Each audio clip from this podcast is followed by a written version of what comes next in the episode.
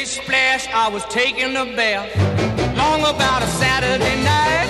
Yeah. 점심 먹고 유쾌한 시사 디저트 한 입. 최영일의 시사 본부. Well, I stepped out the tub put my feet on the floor. I wrapped the towel around me and I 네, 시사본부 매일 이 시간 청취자분들께 드리는 깜짝 간식 선물 오늘도 편의점 상품권으로 준비했습니다. 코너 들으시면서 문자로 의견 주시는 분들에게 저희가 쏠 거고요. 짧은 문자 50원, 긴 문자 100원이 드는 어, 샵 9730으로 의견 많이 보내주시기 바랍니다. 이번 주에 스포츠 소식. 자, KBS 스포츠국의 정현호 PD와 함께 정리해 보겠습니다. 어서 오세요. 네, 안녕하십니까. 티셔츠에 1989 저의 생년월일, 생년을. 본인의 예, 뭐. 출생한 해가 네네. 어, 한번 1989년생이라는 그래 걸또. 청취자 여러분에게 TMI 를. 본의 아니게 네. TMI를 알려드리게 됐네요. 네.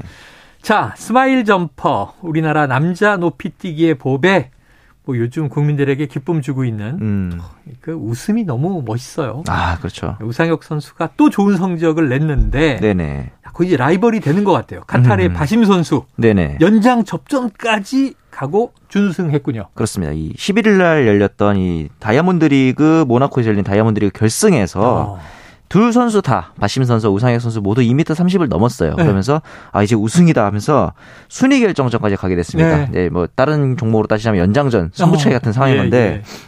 두 선수 다 2m 32로 순위 결정전을 시작을 했는데 어. 다 실패를 냈단 말이죠. 둘 다 실패. 이날 뭐 우상혁 선수도 그렇고 바심 선수도 둘 다 컨디션이 좋은 상태는 아니었기 때문에 2m 35까지 넘었었으니까 맞습니다. 우상혁 선수가 그랬는데 이제 2m 30까지도 낮췄는데 네. 여기서 이제 우상혁 선수는 실패했는데 바심 선수가 성공하면서 아. 우상혁 선수가 은메달을 획득하게 네. 됐습니다. 그럼 은이 여기서 갈렸어요. 네, 뭐 그러면 은메달만 해도 굉장히 대단한 성과죠. 거고 두 네네. 사람이 연장 접전 맞습니다. 말씀하신 순위 결정전까지 갔다는 건 그렇죠, 그렇죠. 동급의 실력 이다 네. 이렇게 보여지는데 네. 자 우상혁 선수가 이 높이뛰기 선수로서는 핸디캡을 가지고 있음에도 불구하고 네, 현재 세계 랭킹은 1위더라고요. 네 맞습니다. 이 가파른 성장세의 이유가 있겠죠. 근데 사실 말씀해 주신 것처럼 핸디캡이 좀 많아요. 네. 일단 키도 요 육상 선수치고는 높이뛰기 선수치고는 크지 않은 큰 키고. 그리고 이제 결정적으로 짝발입니다. 에이. 이 선수가 이제 8살 때 교통사고를 겪어서 아이고. 후유증 때문에 왼발이 어, 오른발보다 한 15mm 정도 작아요. 네네. 그러니까 좀한 뭐 1, 2mm 정도의 차이가 아니고 큰 차이잖아요. 그러네요. 아, 문수 신발 문수가 다르네요. 완전 다르죠. 어. 그래서 이제 뭐 신발이야 제작하면 되겠지만 네네. 균형감 자체가 좀 많이 다릅니다. 아. 아, 발의 사이즈가 다르다 보니까 그래서 평소에 균형감 맞추는 감각적인 연습들을 좀 많이 한다 그러고 네. 그다음에 이제 이전에는 또 2019년도에 종아리 부상으로 인해서 굉장히 선수 생활에서 아. 좀 회의감을 느끼고 네네. 어, 방황, 방황했었던 적도 있었는데 음. 지금까지도 은사로 이제 얘기를 하는 김도균 코치가 네. 옆에서 같이 이제 붙들어주면서 어. 이제 챙겨주고 그런 부분들에 있어서 굉장히 가파른 상승세를 보였다는 점 네. 이런 시련들이 좀 많았기 때문에 오히려 우상혁 선수가 자기를 다 잡는 법도 많이 익혔고 예. 거기서 이제 우리 그 우상혁 하면 떠오르는 smile 예. 특유의 그 긍정적인 모습들도 알게 된 게 아닐까 네네. 그런 생각이 들더라고요. 우리는 뭐 성공해서 우뚝 선 모습 이후에 주로 보게 되니까 네네. 이런 아픔보다는 아 원래 저렇게 밝은 성격인가 긍정적인 음. 성격인가 하는데 오히려 실현이 많았기 지금 때문에 말씀 들어보면 그 시련을 다 딛고 그렇죠. 이렇게 웃을 수 있기 때문에 네. 더 훌륭하고 위대한 거 아니냐. 그렇죠, 자, 신체적인 핸디캡도 극복, 네. 심리적인 핸디캡도 극복. 그러니까 야, 이거 뭐 영화 스토리로도 손색이었다는 생각이 듭니다. 맞습니다. 자, 현역 최강이라고 불리우는 이 바심 선수, 네. 우상혁 선수보다 한 다섯 살 연상이더라고요. 맞습니다. 그럼 이 두 라이벌이 계속 경쟁하다 보면 네. 전 머리 떠오르는 게 음. 김연아, 아사다 마오 아 비슷하죠. 이렇게 이제 높이뛰기에서 음. 숙명의 경쟁, 네. 이 라이벌이 되는 겁니까? 어 부분일명 그럴 가능성이 높아요. 근데 네. 이제 김연아와 아사다 마오는 나이대가 비슷했고 네네네. 근데 이번 같은 경우는 이제 확실히 육상도 어, 이런 높이뛰기 같은 종목은 나이가 한 살, 두 살 차이가 굉장히 크거든요. 아, 그래요, 그래요. 그래서 사실 우상혁 선수 이번 세계 선수권도 물론 굉장히 중요한 대회였지만 네. 파리 올림픽이 2년 남았단 말이죠. 아, 그러네요. 사실 운동 선수에게 있어서 2년이라는 시간은 어떻게 바뀔지 모르는 음. 부분이거든요. 우상혁 선수가 이제 작년부터 급격하게 페이스가 좋아졌기 때문에 네. 어떻게 보면 나이로서는 2024년 파리 올림픽 때가 최전성기일 수도 있는 거거든요. 절정이다. 반- 반대로 어떻게 보면 바심 선수 같은 경우는 그때는 약간 전성기에서 내려온 상태일 수도 음, 있는 거기 네네. 때문에 이런 부분에 있어서는 현재 페이스를 잘 조절하고 또 어. 이제 어, 넘어야 할 라이벌이라는 존재가 있기 때문에 네. 우상혁 선수가 계속 매너리즘에 빠지지 않고 아. 열심히 운동할 수 있게 해주는 원동력이 될 수도 있는 거거든요. 예, 예. 저희 입장에서는 사실 올림픽에서 어, 제일 좋은 성과를 거두기 위해서는 바심 선수가 지금처럼 잘하는 게 네, 네. 오히려 더 페이스메이커 역할로서는 아. 좋을 수도 있어요.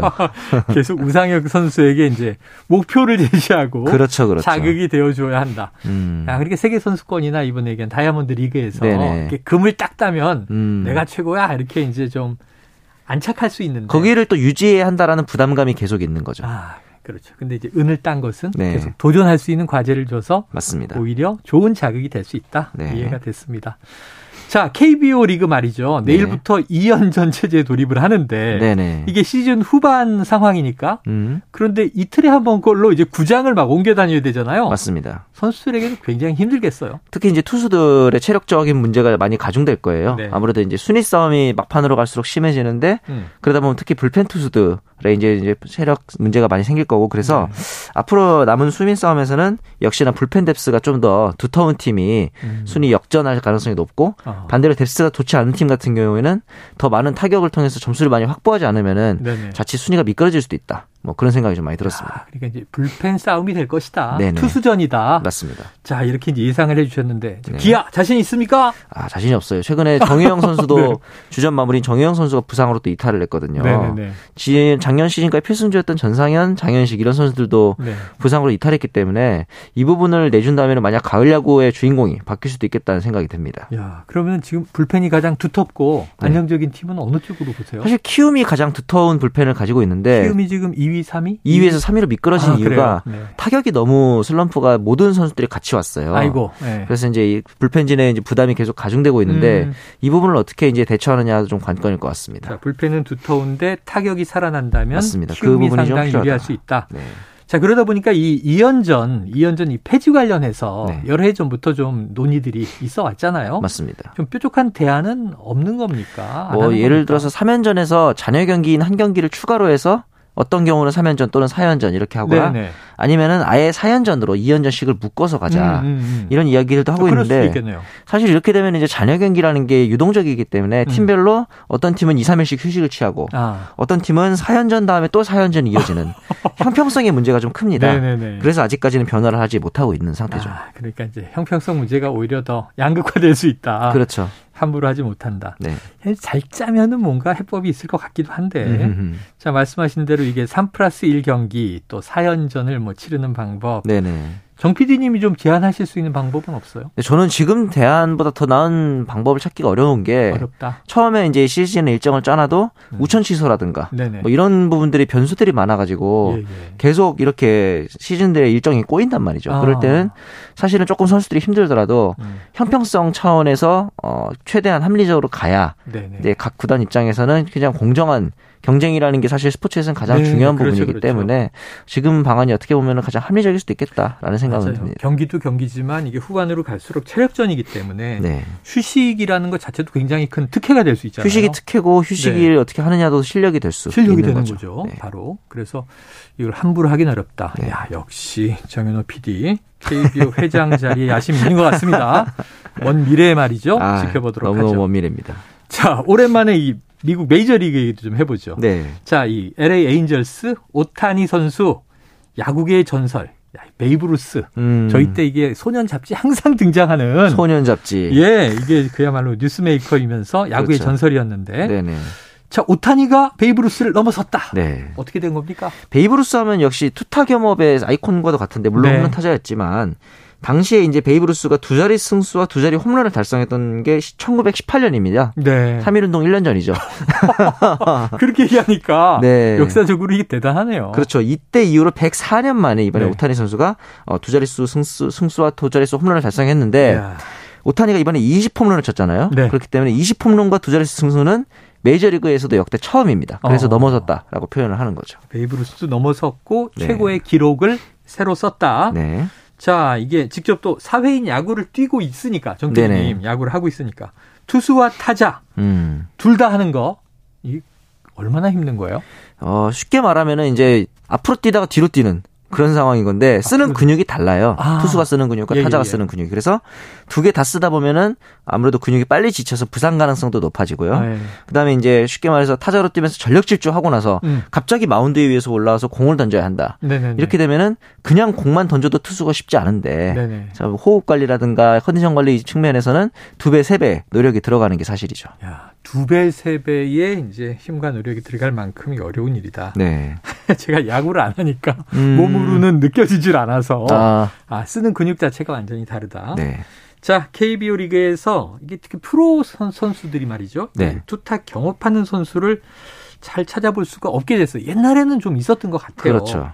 근데 이게 지명타자 등 제도 때문에 그렇습니까? 그리고 이제 사실 지명타자를 안 써도 되지만 네. 이게 바로 서- 선택과 집중의 문제인 거죠. 예, 그렇죠. 프로 구단 그렇죠. 입장에서도 굳이 투수에게 이런 리스크를 감내할 바에는 음, 타자에 집중한 선수를 육성하는 게 더 낫고 어, 투수는 더 자기가 잘할 수 있는 부분에 그렇죠. 집중을 하는 게 낫다는 판단인 거죠. 잘하는 투수, 잘하는 타자를 양성해 nem으로써 네. 오히려 효율을 극대화한다. 맞습니다. 프로는 이제 이기는 게 중요하니까요. 네.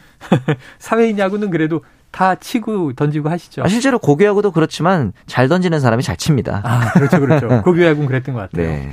자, 정현호 PD의 이제 실력은 다음에 발표하도록 하겠습니다. 네. 감사합니다. 자, 오늘 KBS 스포츠국의 정, 정현호 PD, 이 스포츠 본부 고맙습니다. 감사합니다. 네, 오늘 당첨자 편의점 상품권 받으실 분은요. 시사본부 홈페이지를 통해서 확인해 주시기를 아, 당, 당부를 드립니다. 네, 맛있게 간식 드시고요. 자, 금요일 최영일의 시사본부 오늘 준비한 내용은 여기까지입니다. 저는 다음 주에 돌아오는데 월요일이 8.15 광복절이에요. 근데 저희는 생방송 그대로 합니다. 오히려 5분 당겨서 12시 15분에 시작하니까 잊지 마시고 광복절 휴무 점심시간에 시사본부와 함께 해주십시오. 주말 잘 보내시고 광복절에 뵙겠습니다. 청취해주신 여러분 고맙습니다.